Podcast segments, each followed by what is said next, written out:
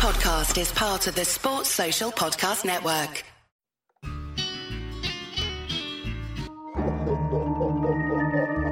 Tis that time of the season when the ghouls and goblins prowl. Witches ride their broomsticks and bonehead wildcats howl. So scrape your claws together and make some chilling wildcatters, those spooky Bosco boys.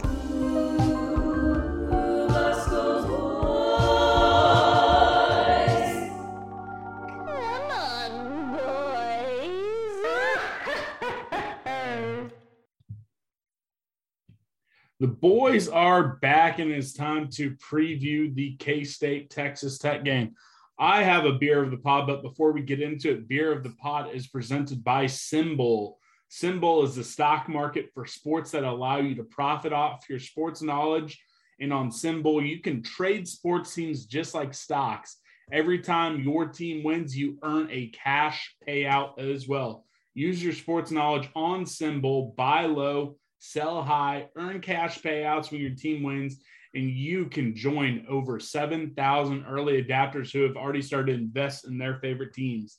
Visit www.simbull.com, that's symbol, to create a free account. And when you deposit, make sure you use the promo code SD for a deposit that is risk free. Visit simbull.com, use promo code SD. Deposit is risk free. That means if you lose money, Simba, SimBull will refund your deposit, no questions asked. And if you just don't like it, if it's not for you, just let them know. They'll reimburse you your entire deposit. Join SimBull today and start investing and profiting from your favorite team. I'll tell you what, I when I got in on it, I bought the Chiefs before they won their game. They already went up in price. I got the Cats because I think they're going to bounce back, but I also have two rivals two rivals uh, to those teams because I think they're undervalued, especially for what they're doing right now. And that's the Chargers. And believe it or not, I actually bought stock in the Baylor Bears. So uh, I'm, I'm not proud of those two, but I b- bought stock in those two teams. I'm excited to play around with this. I haven't bought any teams yet. I looked at it briefly today. Um, I'll be honest, my first instinct, and I know this is one of our sponsors, my first instinct is that of what locker room was. Like, this is stupid. I can't imagine this catching on. But the more I think about it, the more I do think that this is going to be one of those things that does absolutely catch on and it's going to be a lot of fun for folks, um, just like Spotify Green Room has turned out to be. So I would definitely, you know, if you're listening, take a look at it, play around. It seems pretty cool. De- especially in this day and age where everyone's trading crypto and stocks Mhm. and day trading stuff that they have absolutely no clue about. You guys are watching Yeah. football. You guys are watching the NBA. You guys are watching baseball. You know a lot more about that than you do about, you know, Dogecoin. So have a little fun over at SimBull. And again, every time a football team wins, you're getting a 50 cent payout per share. So again, buy the cats, hold on to them for a few years. You're getting your investment back just in that. And then by the by then we're gargantuan, sell them for you know 2x what you paid for them. So get over to SimBull, have a little fun, promo code SD. All right.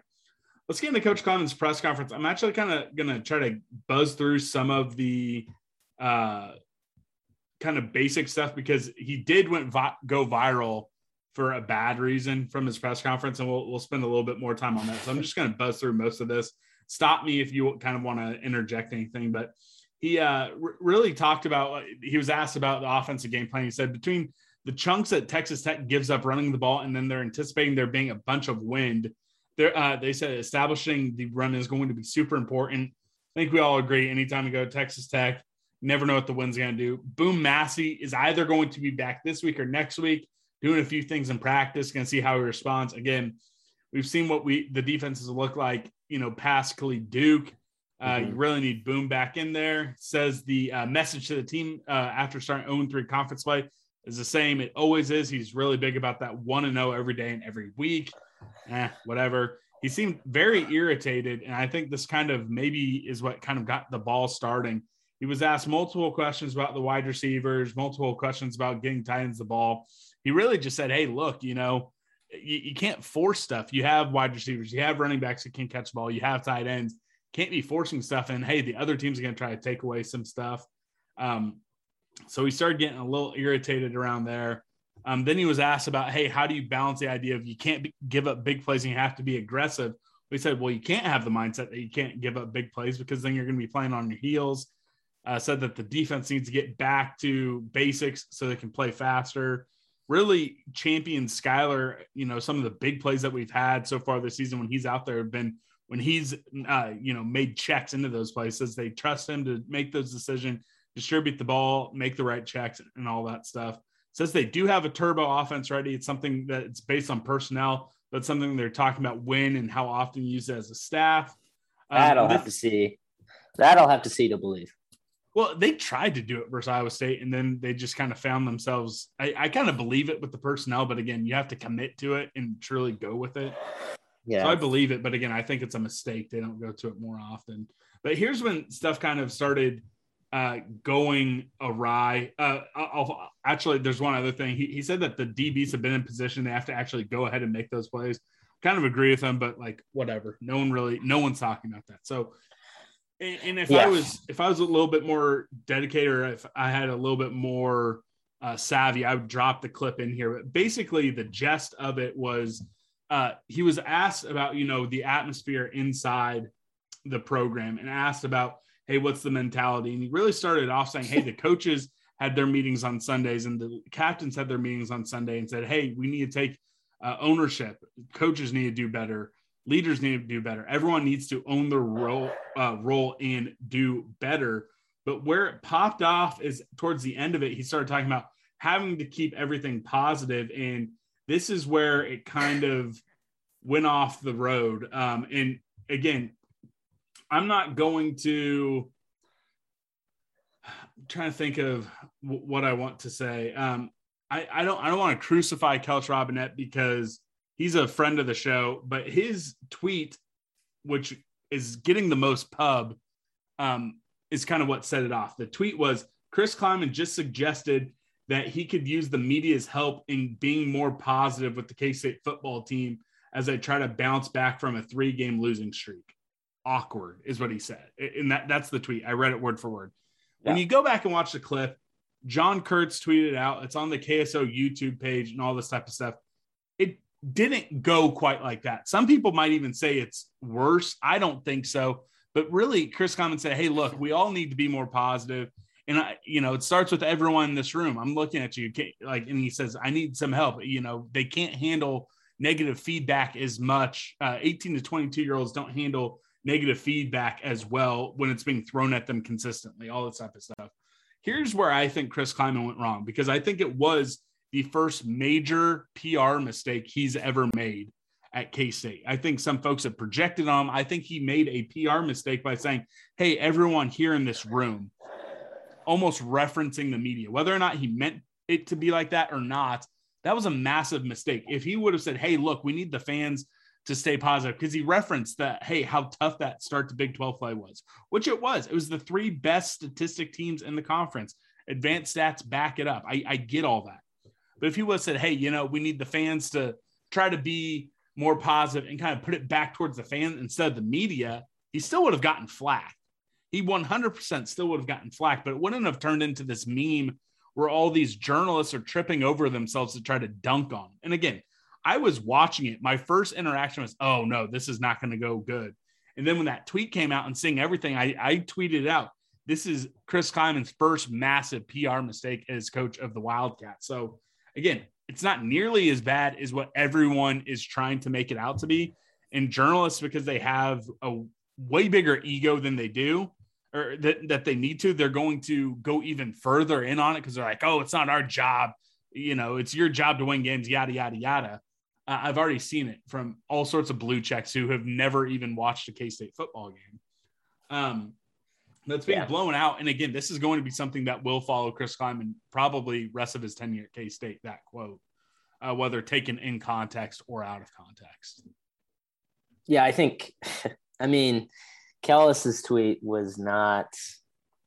You have to watch the clip. That's really the only way to do it justice. I don't think Kellis's tweet is very well reflective of the reality, and um, I don't know. I don't love it. I don't love it. I don't love his tweet. That little extra awkward jab is kind of annoying, but I agree. It's not the greatest optics, but I'm going to try my best to play devil's advocate and um, at least try to see the other side of this um, and try to be as objective as possible. But let's get something straight. You know, first of all, before we burn, before we burn Chris Klieman at the stake for you know simply looking after his kids. I mean, these are in fact kids we are talking about, which I do think often gets lost in the process of supporting and covering college athletics. So but, time out. I, I have the clip. I don't. I have no idea how good this is going to come through if I just. I just this. play. Uh, it. It'll sound. I'll hear what it sounds like. Yeah. All right. Hold on. I'm sure it'll be fine. And sometimes we all have a tendency to take it from the negative standpoint.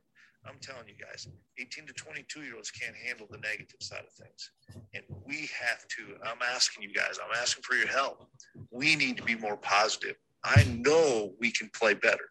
You know we can play better, but we've got to give these kids more positive things because we got a great locker room in there. Kids that do care about each other, kids that love each other, coaches that believe in these kids, and we can't give up on them. How'd that sound? It sounded fine. I think that that'll that'll play through. We got to get a we should get a soundboard, man. But um, yeah, I mean, I don't I don't hear that and then and get you know Chris Klieman suggested he could use the media's help. Like jumping to that and saying awkward is like so clickbaity and just hacky as hell, and it's I find it to be very annoying. But let's get back to the point. You know, Klieman is coming off a season characterized by uncertainty, isolation, trauma, anxiety, driven by, you know, the pandemic, nationwide social justice protests spawned by like a police officer violence being broadcasted across the globe, a, vi- a very divisive and, you know, vitriol filled political landscape, everything that could have possibly happened last year, you name it, it basically happened. All the while these things are happening, you know, Klieman and the coaching coaching staff were essentially barred from any meaningful face face time with their team due to COVID protocols. So I think you know Klieman and this coaching staff have probably seen firsthand the mental health consequences of, a negative, you know, quote unquote negative toxic environment within his program. He knows how easily it can spiral, how easily it can snowball. I don't condemn, you know, Chris Klieman one bit for encouraging more positivity surrounding his players. I think I think it's a moment he's going to regret because I think his actual intended message gets a little bit lost in translation translation. But and secondly, I think you know it's it is not the media's job to be positive propagandists for the program. I think this is just a reflective of Klieman's nature, kind of as a caregiving type of guy, a man, a caregiving, you know, just man showing itself a bit. I don't think it's a glaring flaw against Klieman as a man or as a, even as a coach, but it does raise slight concern for me, you know, that the possible current state of the program behind the scenes is a little bit more tumultuous than we previously thought. It opens them up more to direct criticism simply because, you know, we are on a long conference losing streak. And saying this makes it seem like, you know, he's in over his head or he can't handle the pressure. It was asked before we hired him. We talked about it before. How does he handle losing? I think this year, this week, I think this week more than ever, we will find out how we handle losing. Um, we said it was critical to beat Iowa State for the season, um, but that was really the the ceiling of the season. That was for a magical season um, where we wanted to end up challenging, you know, for a title. Beating Tech is now actually critical for the life of the season. Uh, this is where we evaluate whether Klieman can handle losing and can handle the pressure and the the adversity at this level. If we lose to Tech, the wheels the wheels are coming off, Scott, like Tottenham Hotspur in a late April title race. It's it's going to be ugly. Um, I think. I think also literally the only thing, literally the only thing this man needs right now is one to two wins to stop the bleeding. Because let's be honest, if he said this today and we were five and one or even four and two, even if we were four and two, people would probably be applauding him. You know, like, I don't, I don't know if people would be applauding him because I, as I said in the review show, um, fans K State fans are not unique. They're not special. And we all are almost like 95% of us root for our predictions and they always revert back to that. I think you and I actually are two folks who um, don't do that. I think, and that doesn't make us any more special. I think it just means we have a podcast and things go better when we're winning and successful. Like if if we didn't have this podcast, I can't promise that I would have done a complete 180 on Bruce and I wouldn't have done a complete 180 on Chris Klieman. But at the end of the day, like there are a lot of folks who didn't like Gene Taylor becoming AD and a lot of folks who did not like Chris Klieman being hired. So here they are, uh, you know, finally blood in the water. And this was just even more chum. I think that folks would still be freaking out about this if we were even five and one. That might be true. Um, but I personally, you know, I, I am able, I will step back the reality is we're three and three. It's not fun. It's not exciting. It's not glamorous, but our opponents that beat us are combined 17 2. Two of them are in the top 10. One loss to with a backup quarterback on the road in a place we never fucking win. You know, this isn't Baylor on the road last year yet. We've no, lost to three good teams in a row, three better teams than us. It's very frustrating. It's a gut punch. And that I do, like I said, he's gonna he's gonna regret saying that, but I I don't take it nearly as poorly as the timeline and probably the dumbass boards are saying. Like, no, I just feel like it's and, and again, it's a little think, lost in translation. I think if he if he words that better and makes it so it's like I'm not makes it so he's not asking the media, you know, because again, it's not the media's fault, but the the and again. I, I stand by it. We said it last week on the preview show. I said it on the review show. I'm not. I'm not. What I'm about to say is not me telling fans what to do. I'm that's not what I'm trying to do. Someone will take it that way. This is not what I'm trying to do. But it's it's definitely not the media's job to cheerlead or to be positive, yada yada yada. But it kind of is the fans. Again, I'm not telling fans they have to pump shun, sunshine and all that type of stuff. But it's like the whole idea of being a fan is you're cheering for your team. You want your team to succeed and all that type of stuff. You should not be doing stuff that is detrimental towards the team being successful. There's fucking clowns out there with burner accounts tweeting at recruits while they're on their visit saying, "Oh, you can't be coming to K State as long as Klieman's there." I mean, again, that those very well could be KU fans or Nebraska fans or someone like masquerading. You know, it's very easy to do that on Twitter on an anonymous account. You put a picture up there, yada yada yada. That that's quite easy. But again, you have that, but you have fans who are just going full melt, tweeting at players, saying bad shit about the team. And again, that is their right. I'm not trying to tell you what to do. But if if he presents as, hey, it's the fans' job to cheer for the team, like that, I think that would have played. No, no, probably wouldn't have played out better amongst the fans. But at least you wouldn't have a bunch of journalists on you. But again, I think that was would be much more reasonable, and I kind of think that's what it was. I don't think he was like truly speaking to you know Kellis Robinett and the Kansas I mean, City Star or uh, whoever the beat writer for the Topeka Capital Journal is. I don't think he was looking at them and saying, "Hey, random beat beat writer guy, uh, write something nice about Cooper Beebe instead of yeah. talking about our defense." I, I don't think that's what he's doing. I think he was trying to speak to the fans, and I, it obviously didn't play out well, and it obviously is going to be something that is going to be played in reference every time something bad happens and I, am not going as far as saying I don't. I, that's a sign that the culture isn't as good. I because here's the thing, he we saw how he acted in the media when the culture wasn't good. I mean, he was saying, "Hey, we have to work on stuff inside the locker." He's not afraid to you know say that. He he would never call anyone out individually, but I I didn't take it as that. I think he really was uh, basically pleading with the fans to say, "Hey, just chill a little bit. Look at who we've played." Um, but again, it didn't. I don't think the culture. Way. I don't think the culture is bad at all for what it's worth. I think Again, the culture is probably excellent. Honestly, this seems like it's been said many times. This is like a, an extremely tight knit group, and I've only heard positive things about you know the attitude out of the locker room. I I don't have any real concerns there, but I think we're just we're just seeing a guy who's frustrated. He started three and zero, and now he's three and three and zero and three in the conference, and the pressure's on. No doubt about it. The pressure's he's feeling the pressure, but I I can't listen to that clip and fucking come away from it like, yeah, he's asking the media to write nice things. That that just irks me. That irks me. Yeah, but and again, I I, I think I think uh I think a lot of folks were were chasing retweets and likes, but again, it, it's it's also not there. I mean, you know, he didn't use quote quotation like again, yeah. Kels's defense. He didn't use quotations. He it wasn't like a complete bastardization of it. Um, but I, I, do think it was a tweet for that that was he wanted to garner likes and attention, and he got them. Uh, but again, you, you listen to the clip. I mean, it's it's it's not a great clip. Like I'm not trying not to say it's like a great clip. I just don't think it's nearly as bad as that tweet made it out to be.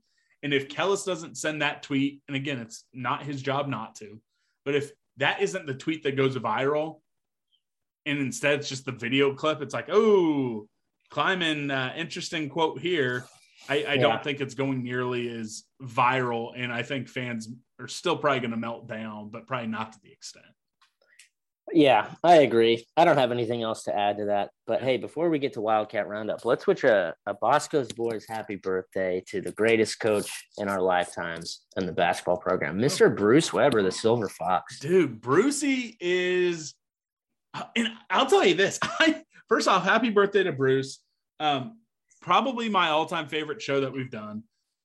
I, yeah, for sure. I'm like weirdly super excited for the basketball team.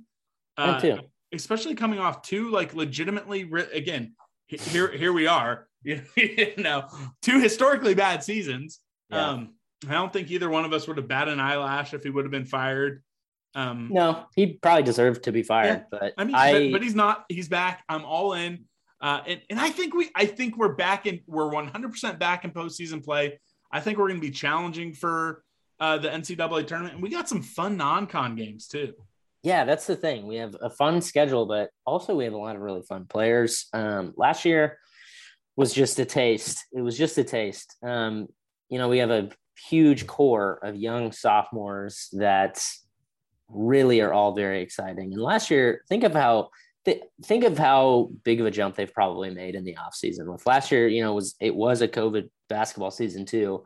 And that was marked by many problems as well. And how much fun were they down the stretch too? They were really fun. They were it was super positive towards the end and you know they sh- they showed like they were really starting to kind of click and pick it up the system and you know a mike mcguirl quote had my mouth watering a little bit late uh, recently he said something along the lines of like it's unbelievable how much further we are right now than we were at this point last year and it's like yeah I, I think that this team legitimately has some of the ingredients to click. And I don't know. I think we could be as good as, you know, middle of the road in the Big 12, and that's good enough for obviously a tournament team. So definitely. And speaking of the basketball team, something I'm really excited for, and don't get me wrong, I love our live shows still for the next few weeks, every Wednesday, 7 p.m. Spotify Green Room. Download it on your Apple, iOS, or Android App Store.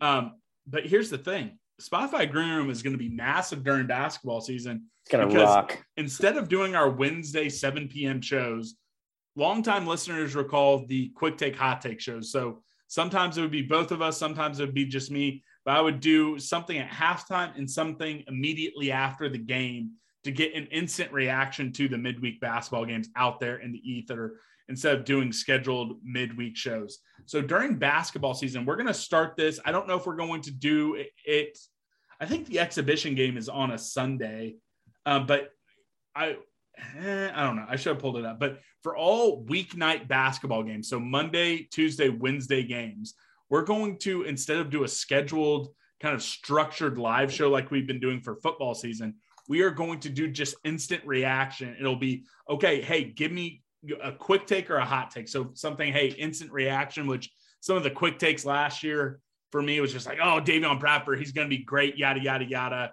And then like some hot take. I don't know. I don't know what I don't know what distinguishes a quick take from a hot take. I was just making shit up. But we're gonna have a lot of fun on Spotify Green Room uh, during basketball season. I'm excited for it. Um, but let's get into uh, the uh, primers segment of the week. Uh, so for Wildcat Roundup, we have our girl Kel- Kelsey Bigelow back. She's doing work for ESPN Plus. 1350 K-Man, KStateHD.tv. She's giving us our Wildcat Roundup. She is not to throw shade at anyone else. I love Colin. Colin's done great. Both Collins, uh, or Colin and Connor, both have done great Wildcat Roundups. But Kelsey is next level. She is legitimate. Um, I hope she never launches a K State Sports podcast because she would put us out of business. Our Texas Tech primer is from, uh, you know, our guy Spencer Rogers. He is over at the 23 personnel He's our sports drink brethren. Um, I, you know, he he uh he was tweeting he was tweeting at us, and he forgot to mention this in his primer. But you know, all the boneheads, all the boneheads were picking uh, Texas Tech to go under four and a half. I'm pretty sure they're already at five.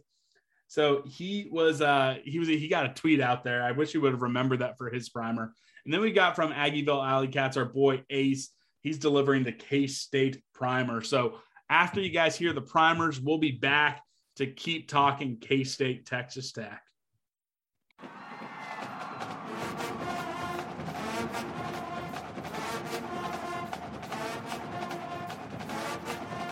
What is up, fellow Wildcat fans? Kelsey Bigelow once again with you, a senior at Kansas State University, but let's be honest, you guys don't care, and I can't say I blame you. You're here for Wildcat Roundup, which is exactly what I'm going to give you. We'll get things started with the Cats soccer team, who coming into this week was playing fantastic, out of their minds. Three big time matches, huge matches, massive matches, if you will, that win at Kansas in overtime, thrilling fashion. Then the draw against number 9 West Virginia, and then a draw against number 23 Baylor. As head coach Mike Dibbini put it, and I can't really think of a better way to put it, quote unquote, resilient effort. That's exactly what it was. It was absolutely insane. That sums it up perfectly. The Cats soccer team, they head into this week, they regroup, recover, travel down to Stillwater, Oklahoma to take on Oklahoma State. Uh, Cowgirls in this one, the 44th minute of the game, they looked like they were about to put away a goal. It was a shot from about 18 yards out, slipped between Weirmeyer's legs, and you guys probably think, oh, well, Weirmeyer goalie between her legs. That means a goal, but she was actually way off of her line. And luckily for K State, Aaliyah El Nagar came flying in from nowhere, kicked the ball away. Not technically a save, statistically speaking, because El Nagar obviously not a goalie, but mark it up as a save for Aaliyah El Nagar because it was a big time play from her absolutely saved the goal. And then we go into halftime, knotted up 0 0, nil nil, if you will. Second half, the half that the Cats have been so dominant at this season, but this time that script kind of gets flipped on its head, and the Cowgirls come out. Oklahoma State went ahead 1 0 in the 75th minute of the game. Allie Jackson, seven yards out. They then went on to add an insurance goal, 83rd minute of the game. Olivia Dow off the crossbar a little double doink action, if you will. But it finds the back of the net. A goal nonetheless, and Oklahoma State adds to their lead, and they go on to win this one. The two goals, though, in the second half, the first allowed in the second half by the Cats in Big 12 play this season. So, as I said, they have been a second half team. Now, they stayed in Oklahoma as they prepared for their match against the Sooners. The Sooners coming into this one 5 9 and 1 on the season. And the Cats, on the other hand, looking for their fourth road win of the year. Sooners jumped out to an early first half lead, 1 0. The Cats answer back early in the second half, though. And when I say early, I mean really, really, really early. Just 33 seconds into the second half. Kaylee Thornhill who most of you probably know as the girl who made the game winning goal against Kansas. This time, though, she sends one over the top for her teammate, Kyler Goins. Now, if you guys haven't seen Kyler Goins play, absolutely ridiculous speed, like lightning fast. It's crazy to watch her just get down the field because she is incredibly fast. She goes 1v1 with the defender, then goes 1v1 with the goalkeeper, gets around both of them, wide open goal, finds the back of the net. Fourth goal of the season for Kyler Goins, third most in the Big 12. Now the match, you look at it, knotted up one to one, but not for too long. The Sooners answered back, 49th minute. A little help of the wind, the wind at the back of Bree Amos, who took a shot 23 yards out. Once you know it, double doink again off of the side post into the back of the net. Sooners go up 2 1, and that would be the final score. Cats drop to 6 8 and 2 on the season. Now, K State travels to Fort Worth, Texas, as well as many K Staters because Texas is the big go to place for this week up ahead. But they will travel to Fort Worth, Texas to take on 11th ranked TCU. That game kicks off 7 o'clock Friday night under the lights. The Cats will then round out their regular season with one final home match under the lights October 28th against the Iowa State Cyclones. Cats, Cyclones, that game can be watched on Big 12 now on ESPN Plus. And tickets, as always, if you want to watch the soccer team one last time, highly recommend. They can be found at kstatesports.com slash tickets. Now, the volleyball team. They are six games into conference play, sitting at two and four in the conference, 11 and six overall. They took on a very, very experienced West Virginia team this past week. Now, match one of the series went in favor of the Cats. Four players reached double digits in this one. Now, I don't know if you guys remember the last time I was on the show, but I told you to remember three names. I sure hope you remember them because those names remain the same. Aaliyah Carter, Jaden Nembhard, and Tiana Adams Cottonoe. They led the way in this one. Carter getting it done again. Another double double. No surprise there, doing Aaliyah Carter things. 18 kills, 16 digs. Jaden Nembhard, who actually had her big breakout game against West Virginia last season, had a little bit of a deja vu type of game. Tacked on 14 kills of her own. And of course, Tiana Adams Cottonoe, 46 assists, 10 digs. Now, like I said, it was a team effort though, so those three, yes, led the way, but you look at Katie Fernholz, she tacked on 11 kills, 6 blocks. Holly Bonde, 10 kills, 4 blocks. The Cats were firing on absolutely every cylinder in this one, including the defense, too. Four players with double digit digs in this one. Try to say that five times fast. Double digit digs. That that's a mouthful. Anyway, doesn't matter. K State down early in this one, six points. They then go on scoring nine of the next 12 points. And if you guys can do math, that means 12 apiece. One of just eight times this set was tied. Cats squeak out the win. They squeak out the win in the match as well in four sets. They drop set number two, go on to win sets three and four. Moving to series finale play Friday night. The story very, very, very different.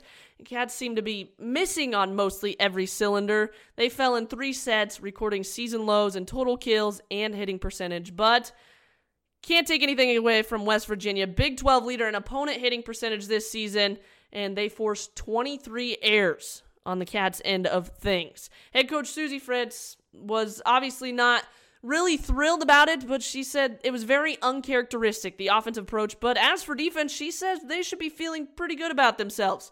With that being said, sophomore libero Mackenzie Morris, who maybe doesn't get a whole lot of love. She has played every single set in her career as a Wildcat. She recorded 22 digs in this one, which is 10 career matches now that she has had 20 digs or more. So shout out to Mackenzie Morris. But as for the offensive attack, or I guess lack thereof, Leah Carter led the way again, 14 kills, but K State fell in three sets. The volleyball team now hits the road as they will look to bounce back in Texas against TCU Thursday and Friday. First serve both nights 6:30. Both matches also can be found on Big 12 now on ESPN Plus or the ESPN app. If you're traveling, K-Man's Rob Velker will have the call 93.3 FM or 1350 AM, as well as online kstatesports.com slash watch. Cats have a full week up ahead, though. Women's tennis in action as well at the ITA Central Regionals in Iowa City. Thursday through Sunday, they will be in action. If you're itching for baseball, baseball's on slate as well. K State, right here in MHK. 2:30 Friday is first pitch. Rowing team, if rowing is your thing, they will have their first competition of the season Sunday in Lawrence. And finally, of course, the football team looking to get back in the win column against Texas Tech on Saturday. You can find more on all those games, kstatesports.com. Otherwise, that is your weekly Wildcat Roundup. Once again, I'm Kelsey Bigelow, sideline reporter and production member for K State HD TV, as well as a reporter for News Radio KMAN. Happy to be part of the show. Give me a follow on Twitter at KBigelow72. Until next time, I'm Kelsey Bigelow, and of course, go Cats.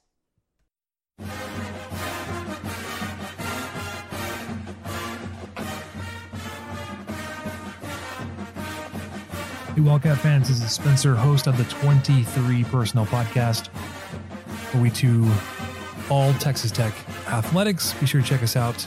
Uh, we will have our Kansas State preview episode drop Wednesday morning. I'm going to hear our side of it.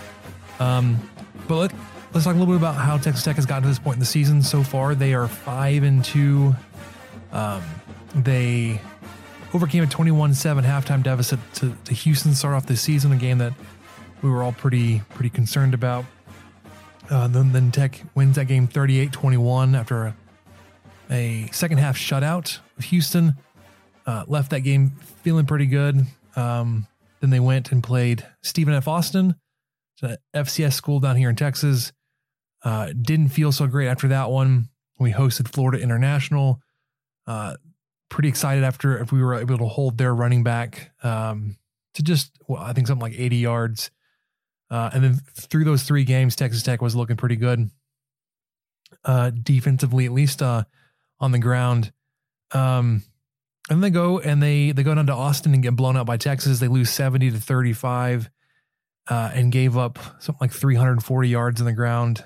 Uh, and at that time, we were we were just hoping that was a an anomaly. So far, we've seen you know only 50 yards per game on the ground from the Texas Tech defense.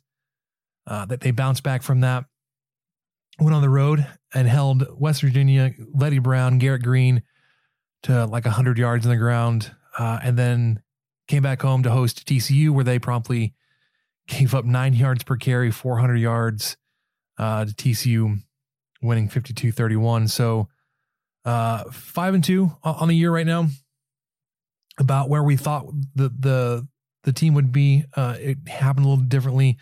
Obviously, a lot of the fans were down after the way that Tech lost to both Texas and TCU. Um, the injury news I, I, guess we have for you guys would be that uh, starting quarterback Tyler Shough, who transferred in from Oregon, uh, went down in the Texas game with a broken collarbone. Uh, at the time, he was going to be listed out six or so weeks, which would put us towards the middle of November.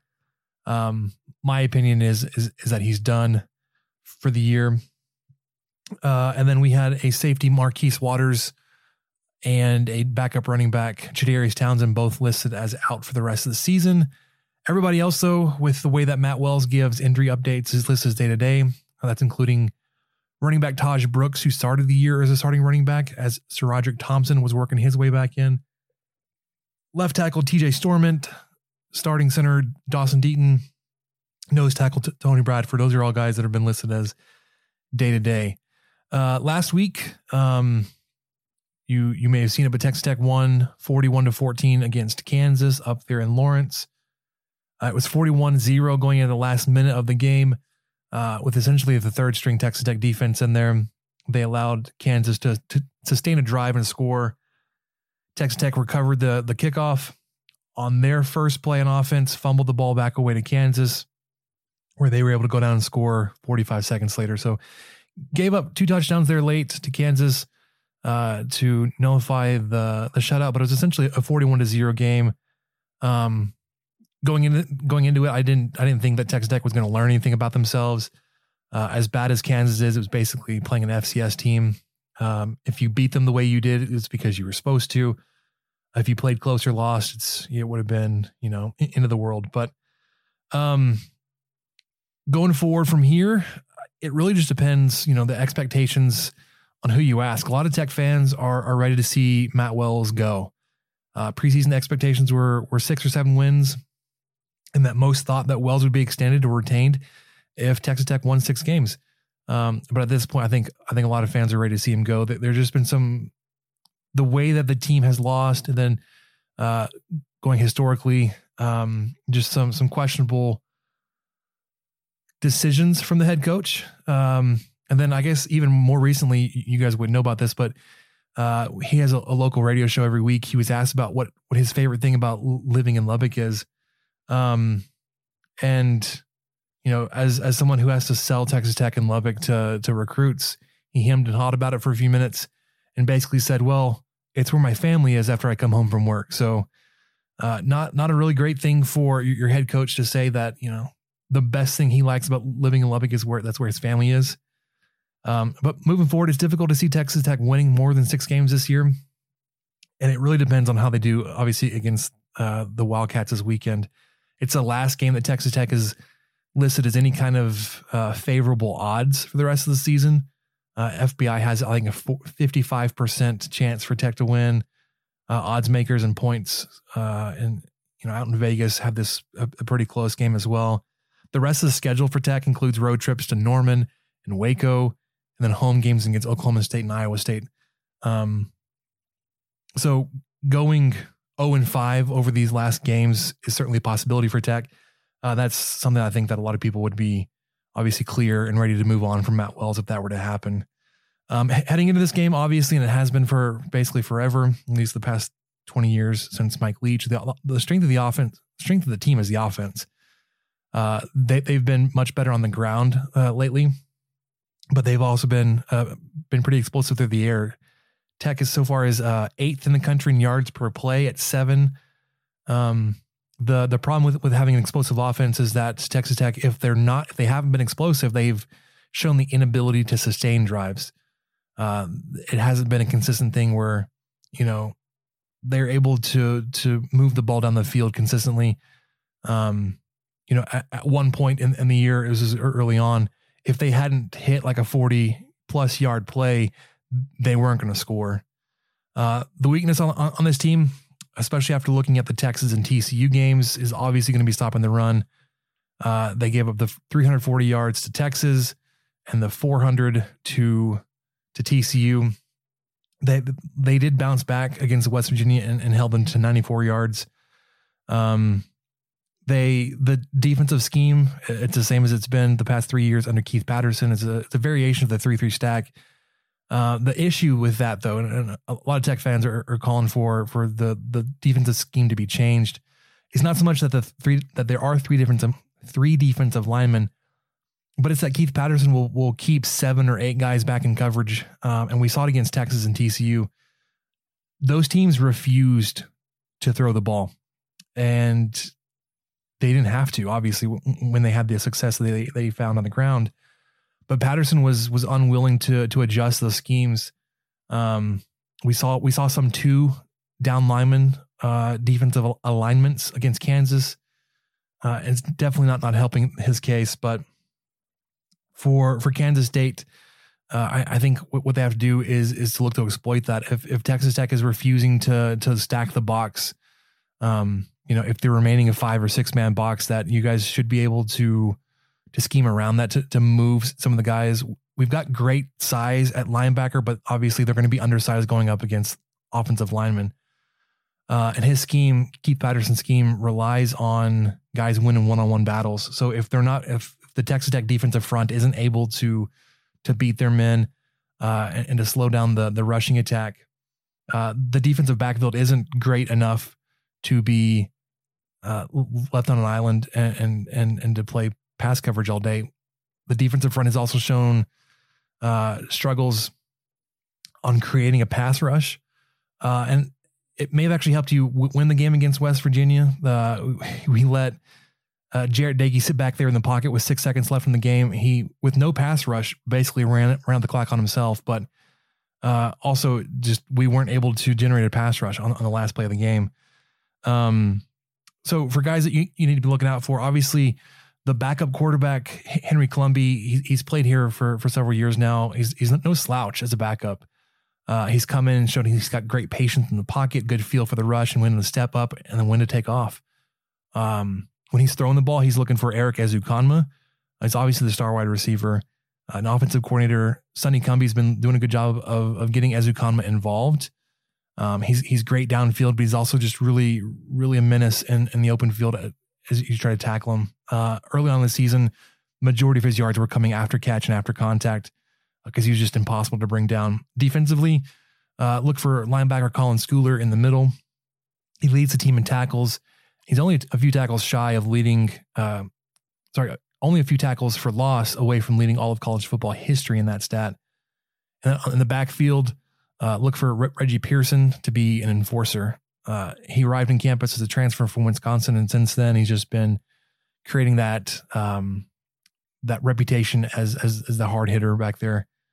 Most importantly for this game is the Texas Tech ability to slow down uh, the run uh, and to force Skylar Howard, Skylar Thompson, excuse me, to um, flex his muscles through the air. Uh, obviously, we, have seen he he be able to do that. Obviously against Tech in in last year's game, but also in, in some games this year. But I think if if Tech is able to to slow down that run and and lean more and force the the Wildcats more into a shootout, that I think the Texas Tech offense has the advantage. The problem is that Texas Tech has just been abysmal at, at slowing down the run um, against teams with, with a pulse. Um, so for a score prediction for the game, I I like the under on this game. I think so far where I've seen it right now is at 61.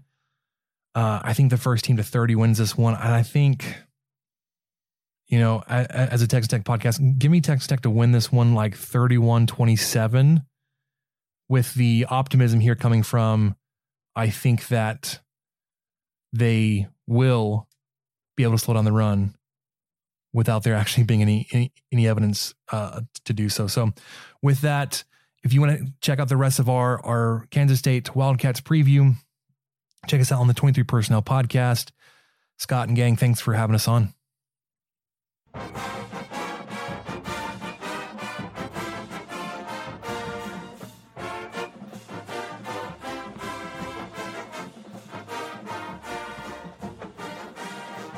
Hello to all the boneheads and Wabash cannonballers out there. I'm Ace Edwards representing the Aggieville Alley Cats, a K State podcast covering nearly every K State sport, and I'm proud to be on Bosco's Boys to present to you the K State primer for the upcoming matchup between your Kansas State Wildcats and the Texas Tech Red Raiders. But before we get into this matchup, let's take a look back to last week to review the Farmageddon game, no matter how painful it might be. In last week's matchup, Kansas State fell to the Iowa State Cyclones 33 to 20 in a game that was never really close at any point past the first quarter. The Cyclones turned in a great offensive performance against a K State defense that has been reeling since conference play has started, with Iowa State being led by quarterback Brock Purdy, running back Breece Hall, wide receiver Xavier Hutchinson, and tight end Charlie Kolar. And while K State had a few decent performances offensively from Skylar Thompson and company, the game was lost due to what could nicely be referred to as lackluster coaching by the Kansas State Wildcats. But the good news for the Cats going into the Texas Tech game is that no additional injuries have been sustained, or at least none that have been made publicly known. K State is still, however, dealing with key injuries to defensive ends Khalid Duke and Bronson Boom Massey, which has caused a massive di- dip in defensive line play. But the last time that Kansas State and Texas Tech met up was last year in Manhattan, Kansas, in which Kansas State walked away victorious 31 to 21 in a game most notable for the injury sustained by Skylar Thompson on a late and dirty hit by Texas Tech the same injury that kept him from playing the rest of the year and thrust Will Howard into the starting job as a true freshman. For the expectations of this game, if you're not a member of either fan base, it's not looking to be a particularly good game. It's two teams that are struggling to get a consistent foothold after going undefeated in non conference play, although Texas Tech has been able to get a slightly better foothold than the Wildcats. Within the K State fan base, however, swellings of discontent are already brewing, so the expectation is that we beat Tech convincingly, given that we've seemingly had their number for a decent amount of years going on now. And these expectations are not necessarily going to be a bad thing to have, because this K State team does have a number of strengths. But the most important strength will almost certainly be in its offensive and defensive lines, both groups that while having moments of inexplicable bad play, have been solid for most of the year. The line play for Texas Tech hasn't been the best this year, so look for K State to try and dominate in the trenches. But with every good must come a little bit of bad, and the biggest weakness going into this game is the K State defense, specifically the linebacker room in coverage in the intermediate part of the field. After allegedly bringing back the mob, they have fallen from grace beginning conference play. Tech will likely look to exploit this using their spread offense to try and dominate the middle of the field through the air, and in the running game use options or misdirections to mess with the run fit of the linebackers on defense. If K State's going to win this game, they're going to need help from some key players. And to my mind, the players that'll mean the most will be Ty- Skylar Thompson, and honestly, whoever's playing the weak side linebacker for the Cats. Skylar will be looking for revenge against the team that ended his season last year, and the weak side linebacker is the most commonly read defender in the RPO based attack of Texas Tech. If K State's hoping to escape Lubbock with a victory, they'll need to make the quarterback handoff in the RPO game and don't allow Tech to get into an offensive rhythm. Because although Texas Tech is known for their high octane spread air raid offense, this year they've opted for a more efficient approach, just trying to get into more manageable third downs, and it's something that has been working reasonably well for them. Don't allow them to get into an offensive rhythm and keep them behind the sticks on third down to make them go for those chunk plays, and let the K State defense try to do what they can.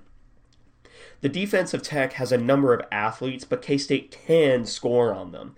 It'll just be about the defense of K State not making it a shootout. If I were forced to give a score projection, I would optimistically say that K State gets coached up and learns from last week's loss. And if that's the case, K State gets the victory 38 to 21. But that's all contingent on K State turning in a great week of practice and learning from their mistakes against Iowa State, Oklahoma, and, well, just about every game that they've played this year. Once again, thanks to all the Boneheads and Bosco's boys for having me on the show. If you want to listen to more of me or my wonderful co host Connor, please be sure to listen to Aggieville Alley Cats on nearly every podcasting platform. And follow us on Twitter at Aggieville ACats, that's capital A, capital A, and capital C in cats, and on my personal account at AC Edwards00. Thanks for listening, stay safe, and as always, go cats!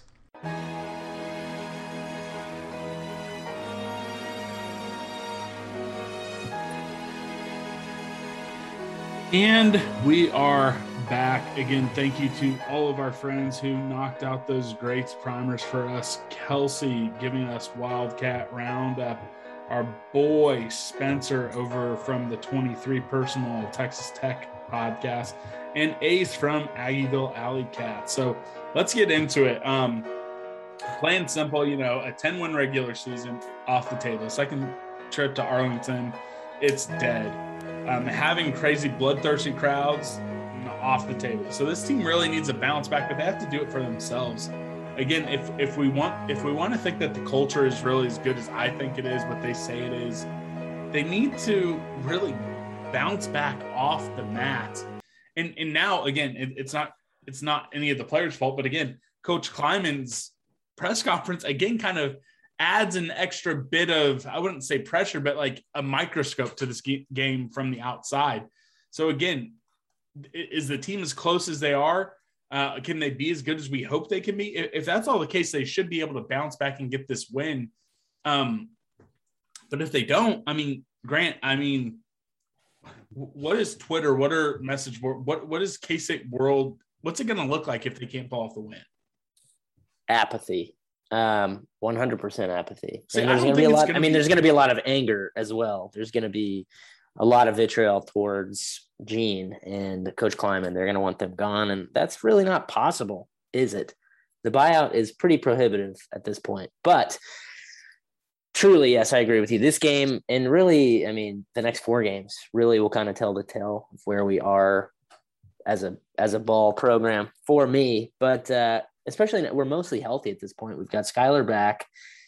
We've got our offensive weapons. Our offensive line is for the most part intact um, since the beginning of the year. We've really only had Duke go down as our, you know, major blow, and that's a major blow. I mean, no doubt about Boom it. was playing sixty-five percent. Boom also snaps. not playing last weekend is tough. We'd like we need to get him back, and you know, I recognize that that those two players being out um, is really difficult. And when you when you can't disrupt the defensive line, you can't do a whole lot as a defense. So I agree with you, but we should be able to we should be able to win these next four games and we should be able to win this weekend with what we have on our roster right now. Um, no doubt about it. I mean, going into the year, just losing Duke, uh, uh, yeah, Duke should not have been as backbreaking as it is. And again, I recognize that he's a very good player and he takes a lot away from our defensive line's functionality. But I don't know, man. This is a, a pretty big game for this entire staff and the players. Yeah, I, I, I think basically the next four games every single week is like now the new like most important game in the Klieman era, yeah. um, which is going to be exhausting. Uh, you know, if if they were somehow to be able to pull off four and zero, oh, um, finally get some of the fans back on board, like they'll be exhausted if they can pull it off. Um, but we'll see what happens. Um, again, what's wild about how this season has gone, every single I, I did not see a single K State person predict this to be a loss. And now we are one point underdogs versus Texas Tech. The advanced statistics all have Texas Tech winning, all of them in a close game. Um, so it's like all the advanced analytics folks have Texas Tech winning close, a toss up, but Tech winning. Um, h- how do we get to this point? Like again, it, advanced statistics have never looked kindly on the brand of football K State played going back to Bill Snyder, going back to Chris Klieman right now. So I kind of get it, but it's like, man, we opened up as a favorite and it swung in less than a day. And this is now, here's the wild thing because Vegas never posted a SIU line that was only available offshore. So now this is our sixth game, our sixth game. And we have not been wire to wire favorites for any of them. We've only been favorites at kickoff for one, which was Stanford after like that swung the week of the game. It's just kind of wild again. Uh, a, how good the Big 12 is, and B, like the fact that we beat Nevada and beat Stanford, like it has to count for something. Again, it won't matter. None of that shit's going to matter if we lose to Texas Tech. Uh, I can't, I, I will not be able to come on on Sunday and be able to spend any sort of positivity from that. But it is wild to kind of look at. It's like, okay, on paper, we're ahead of where we probably should be. And I think we've played five of our six toughest games uh, on the schedule already. Yeah, I would agree. I, I'm not even going to fucking attempt to try to talk about any sort of advanced statistics. Um, that stuff is over me. It's over my head. I don't pay much attention to it, frankly. But I, you know, just from a gut standpoint, I get kind of a Nevada game feel out of this. I think it is going to be close, but I think, you know, throughout the course of the game, our running game, if we're patient enough, is probably going to grind them down and we'll be able to create some separation. Now, our defense has to play better. Our defense played well against Nevada. Um, and that could be the difference. Um, if Tech comes out and they're passing all over us like they have in the past, we're going to be in big trouble on the road. But I really do think that we have a pretty sizable advantage against Tech with our, you know, running attack. And I just haven't seen enough from Tech to really think that they're going to hurt us that badly. And, you know, defensively, they're very suspect. So I don't know. I, I I'm not super worried about this game. I'm worried about the idea of losing it. But in reality, when I think about it, I just can't. It just seems like the perfect timing for this game. Like we're going to go to Tech and we match up, I think, well with them. We're going to be able to do what we want offensively, at least against their defense. So I don't know, but that's not the question mark, is it? The question mark is the defense. And that bleeds into the next question. The defense has their back in against the wall. We are trapped in a corner right now. If they don't have, like you say, that fight instinct instead of the flight, uh, I don't know if we will be able to snap out of this losing streak. It might just continue because the defense hasn't shown me really anything over the last three games outside of that second half against Oklahoma State when honestly they kind of called off the dogs and it See, didn't really matter. I didn't matter. want anyways. to believe that. I didn't want to believe that leaving the stadium, but like all the evidence Yeah. points like, okay, Gundy probably could have scored 50 if he wanted to. Probably. Um, and I don't know. I mean, if you look at Iowa State outside of that first just horrendously blown uh, first play, and you know, I mean, I don't know. It's just, it seems like we're so. Not only is the margin of error still razor thin, but it seems like this team, and you've mentioned this before, it's almost the same in game. They're so dependent on emotion, emotional momentum. Um, you know, we almost tied that game 10 to 10. That would have had such a big, uh, such a different feeling. Almost we got down 14 to 10. I mean, We fucking should have. I mean, we should have gone. He should have gone for it on fourth down. What?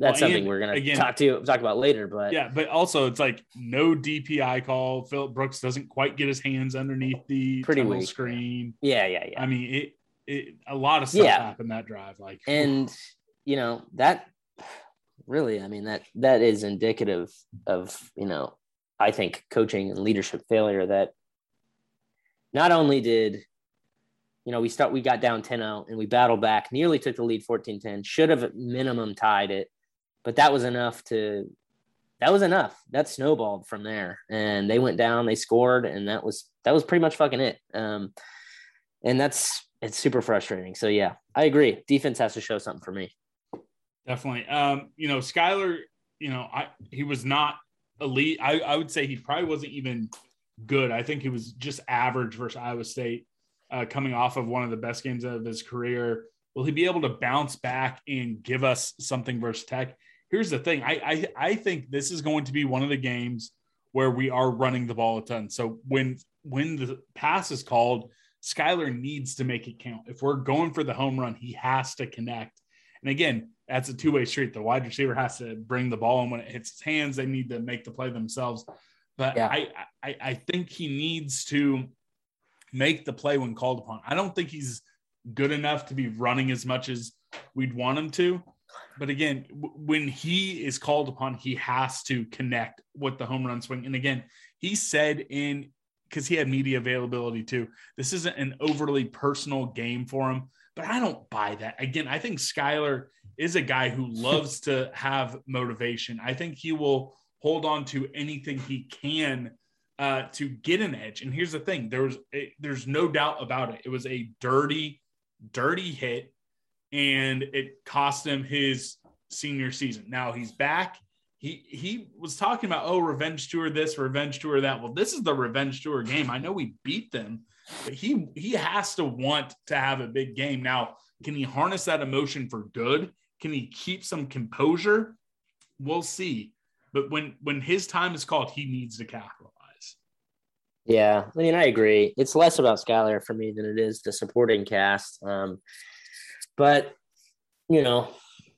he is. He, I think he's better when he's emotional, um, personally. And I agree. He he's totally lying when he's saying that it's not a personal game for him because that is the type of person he is. He's a super emotional guy. He wears his heart pretty much on his sleeve, and there's no doubt about it that he's going to want to get a one up on these guys. So um, I feel still pretty confident in Skylar um, enough for him to be a solid game manager quarterback as basically at this point his floor and that should be enough to beat Tech on Saturday. We have enough weapons in the running game that, you know, I don't think Skylar has to go off by any means um, to beat these guys. Uh, and I pray to God that we aren't in a position where we need Skylar to go off on Saturday because we will be in big trouble if that's the case for the rest of the season. Well, again, I just I I'm just not to the point where I'm confident enough in the defense getting enough stops, but I mean, we'll, we'll have to wait and see. It's going to be here before you know. And then the final thing I have in here, and then I'll give you the floor if you want to add anything. And this is really kind of truly what I'm watching for, not what it means. It's truly something I'm going to be watching for. Klieman did not go for it on fourth down the one time it was a question last week. I mean, will he get back to that? Or was that just like a one game thing? I I really because when he was asked the question about it, he said, you know, yeah. with, with Skylar Thompson inside the 50, uh, you know, in in fourth and medium to fourth and short. Yeah. He trusts Skylar to make the play. He trusts him to do the checks. He trusts him to get those yards. Well, we didn't do it. He decided to go away from what he claimed, which then makes me think, okay, he thought we were going to be in a shootout with Oklahoma. Oklahoma. There was no way to win it, you know, playing, uh, you know, j- just playing it conservatively or what, however you want to phrase it but he wanted to make people believe no, that wasn't it. Instead, he decided to go by the book. And here, here's the thing: by the book, that was the correct call. Go for the tie. It was like what fourth and six. No, it wasn't a gimme by fourth any and three. Oh, it was fourth and three. Okay, that makes it worse. But again, it's not. It's still it wasn't fourth and inches. It's not a gimme. It yeah. should have been a chip shot field goal. In the moment, I was like, all right, go for it. But when I saw the kicker going out there, I was like, all right, that's fine. Get the tie so I, I don't want to make this about oh he missed it, and I don't even want to make it about okay I'm I'm shook with my confidence in the place. Yeah. Uh, but if you're going to be about that life, be about that life. Make that part of who yeah, you are as a coach. Agree. And I, and I think more times than not, being aggressive on fourth down is going to work out for you instead of not. Uh, so I, I just hope he gets back to that versus Texas Tech. Yeah, it's just puzzling because he straight up said we will go for it on fourth down because we trust Skylar in that scenario. So why even say it if it's just a flat out lie? I don't really understand that. And God, it's just ugh, thinking back on that play, it's just so frustrating because it's one thing to lose momentum, not getting a fourth and three. Um, you know, it's one thing to lose lose momentum that way and be stopped, but to not go for it and then miss a chip shot well, and now you're just fucking. Then again, that's this is eating at you all night, probably. This as a the, coach, you're second guessing yourself for the rest of the night. This is like the play progression. On the first down, it was the no DPI call, whatever, moving past it. Then you have a false start penalty. Then you have the tunnel screen, which originally on the field was called a catch, big play, review correctly. He didn't get his hands underneath it. Then after that, you're like, oh God, third and long. You do a deuce uh, draw play where he almost picks it up. You know, he has one guy juke and it's a touchdown instead of going down, doesn't quite get it. And then you think about it and then you kick it and it's a miss. I mean, yeah. God, especially for a team that thrives on emotion, that just is a killer. Um, do you have anything to add in here before we get to Keys to V? I don't. I don't. All right, Keys to V are sponsored by our friend SimBull. SimBull, again, is the stock market that allows you to profit off your sports knowledge.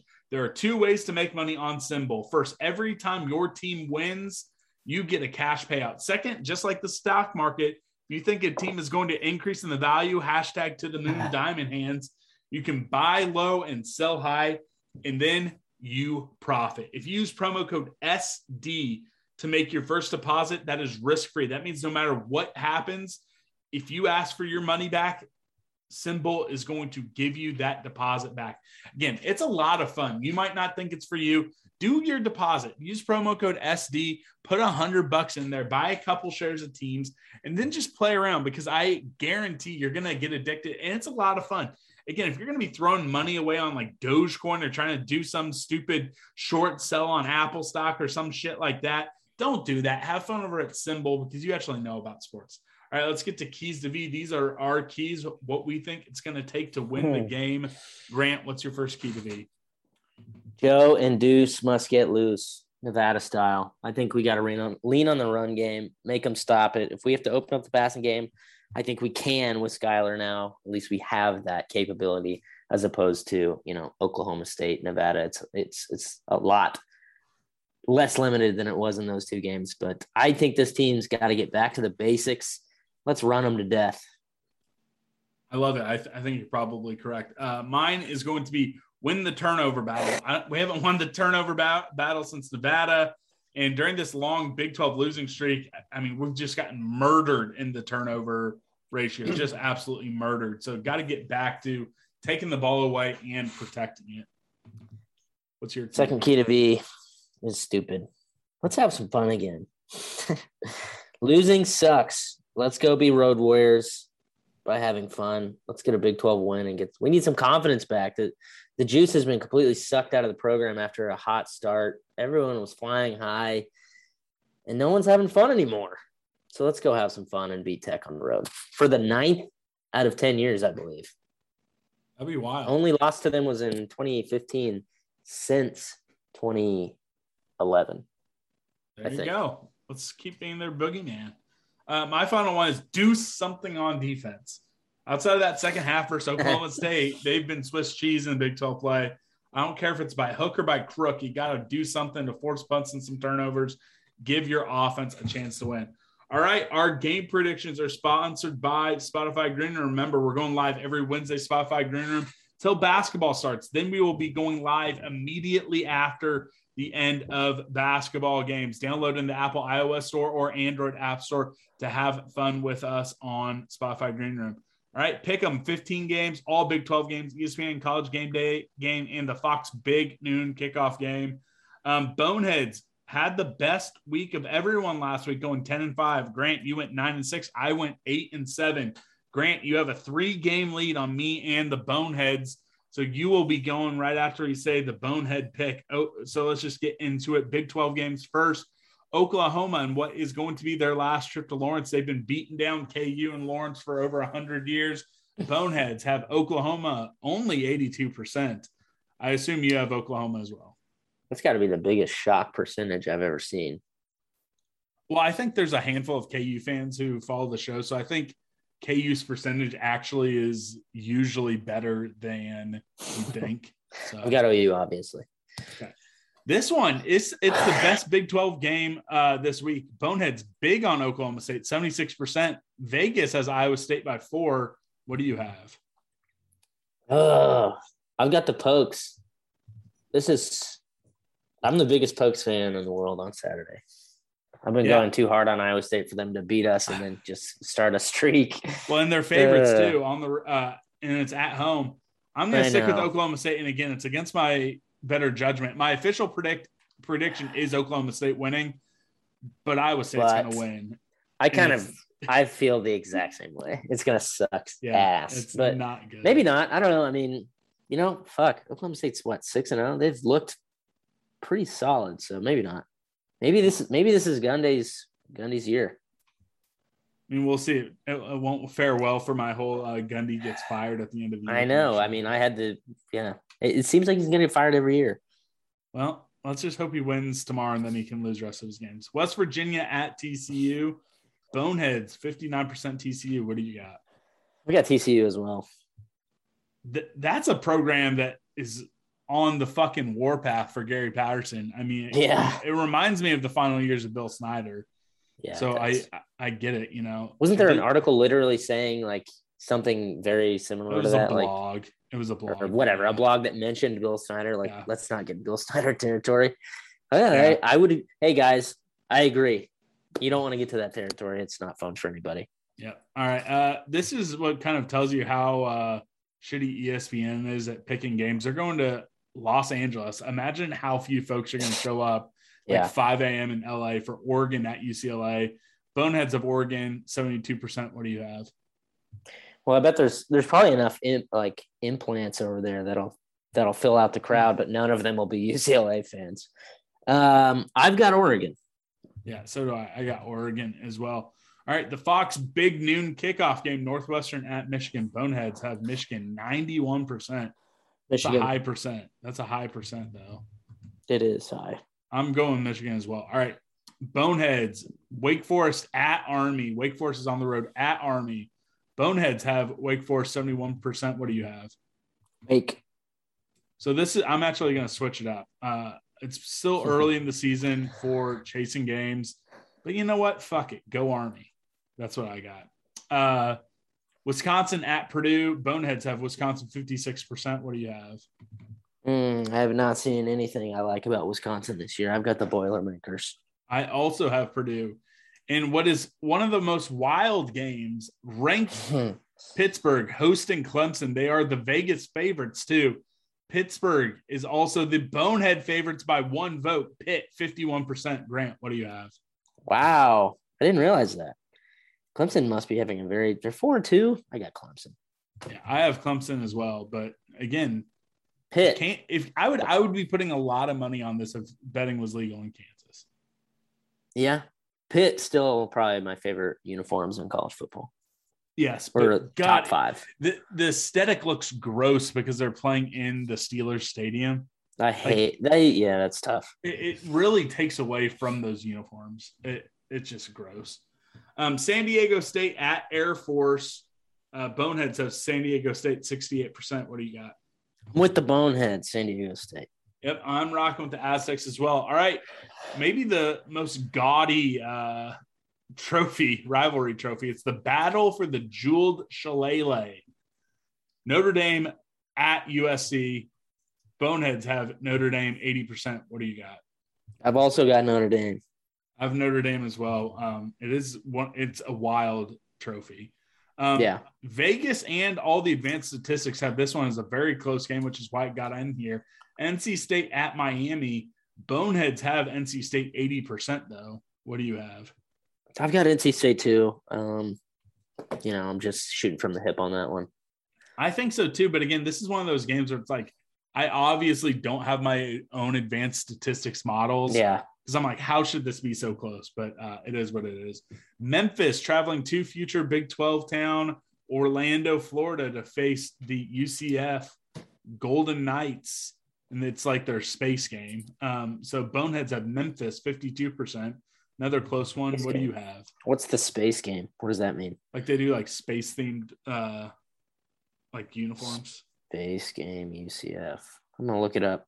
Um, I've got UCF. I I UCF as well. kind of shooting from the hip there too. This is the biggest blowout of the week. BYU at Washington State. Uh, Washington State did fire their coach, but 98% of boneheads are going with the Cougars. I think it's only a four and a half Really? point game. This is another one I'd put a ton of money on because I think BYU wins big. I assume you have the Cougars. I've got the Cougars. I'm really mad I didn't pick Baylor last week to beat them because it was I knew they were gonna beat them. I don't know why the fuck I picked BYU, but BYU bounces back this week. Big time. Nevada at Fresno State. Boneheads still riding hard with the Wolfpack, 77%. What do you have? I got the Wolfpack. They're studs. I'm going with again. I I'm probably chasing games. I'm dude. chasing early. I'm chasing early, I have I have Fresno State again. I, am probably going to regret it, but uh, it is what it is.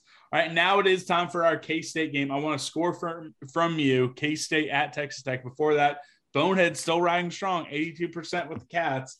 Uh, so they're still picking us to win. What do you have? Give me a score.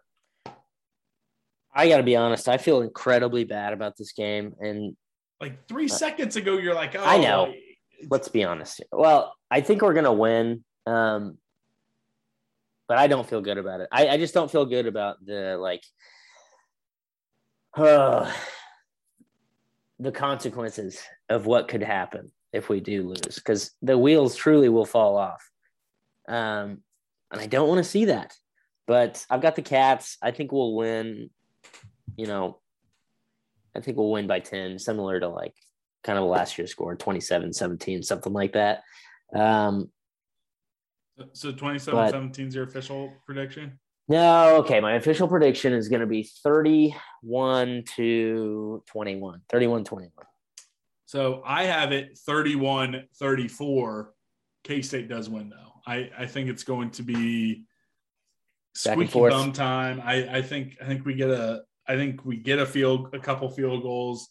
I think uh, Taiten Winkel gets kind of back on his bullshit uh, in a good way, and it has a perfect game with uh, I guess it'd be what four extra points and two field goals. I think uh, Texas Tech actually scores touchdown late and then has an unsuccessful onside kick for 34 31. So that's where we're at. Uh, keep riding with us. We're going live. Uh, and again, I I'll I'll talk more about it in the I think probably on the Wednesday live show or the next uh, proper show that we do. But I'm gonna have to stop saying we're going live every Wednesday because again, basketball's almost here, and then we're gonna have to kind of switch stuff up. So that's all we got. But we will be going live Wednesday night, 7 p.m. Spotify Green Room. Uh, that's all I got. I'm sure we'll talk Chris Klieman. I'll, we'll talk predictions. Maybe we'll get a basketball prediction question out there as well. Uh, but yeah, uh, we'll talk to the Boneheads soon. Um, do whatever you want. I'm not going to tell you guys to love anyone. I'm not going to tell you to be nice to anyone. I don't care what you do. Just don't. Actually, no. Do whatever you want. Do whatever you want. okay. Chris needs a win this weekend. Big Chris needs a win. Folks, meet me at the cat.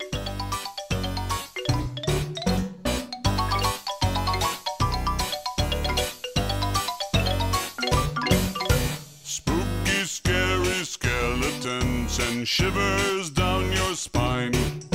Shrieking skulls will shock your soul, seal your doom tonight. Spooky, scary skeletons speak with such a screech. You'll shake and shudder in surprise when you hear these zombies shriek. We're so sorry, skeletons, you're so misunderstood. You only want to socialize. But I don't think we should. Cause spooky, scary skeletons shout startling, shrilly screams. They'll sneak from their sarcophagus and just won't leave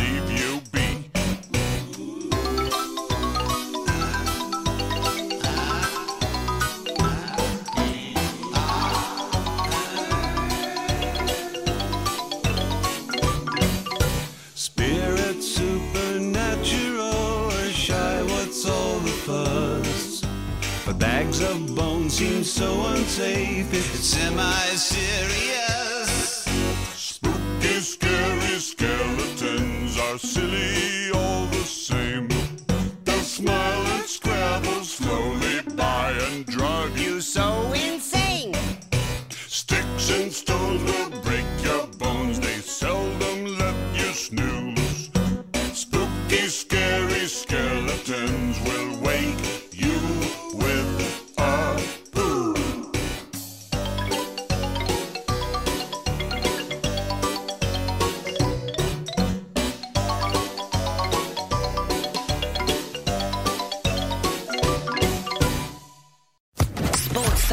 Podcast Network.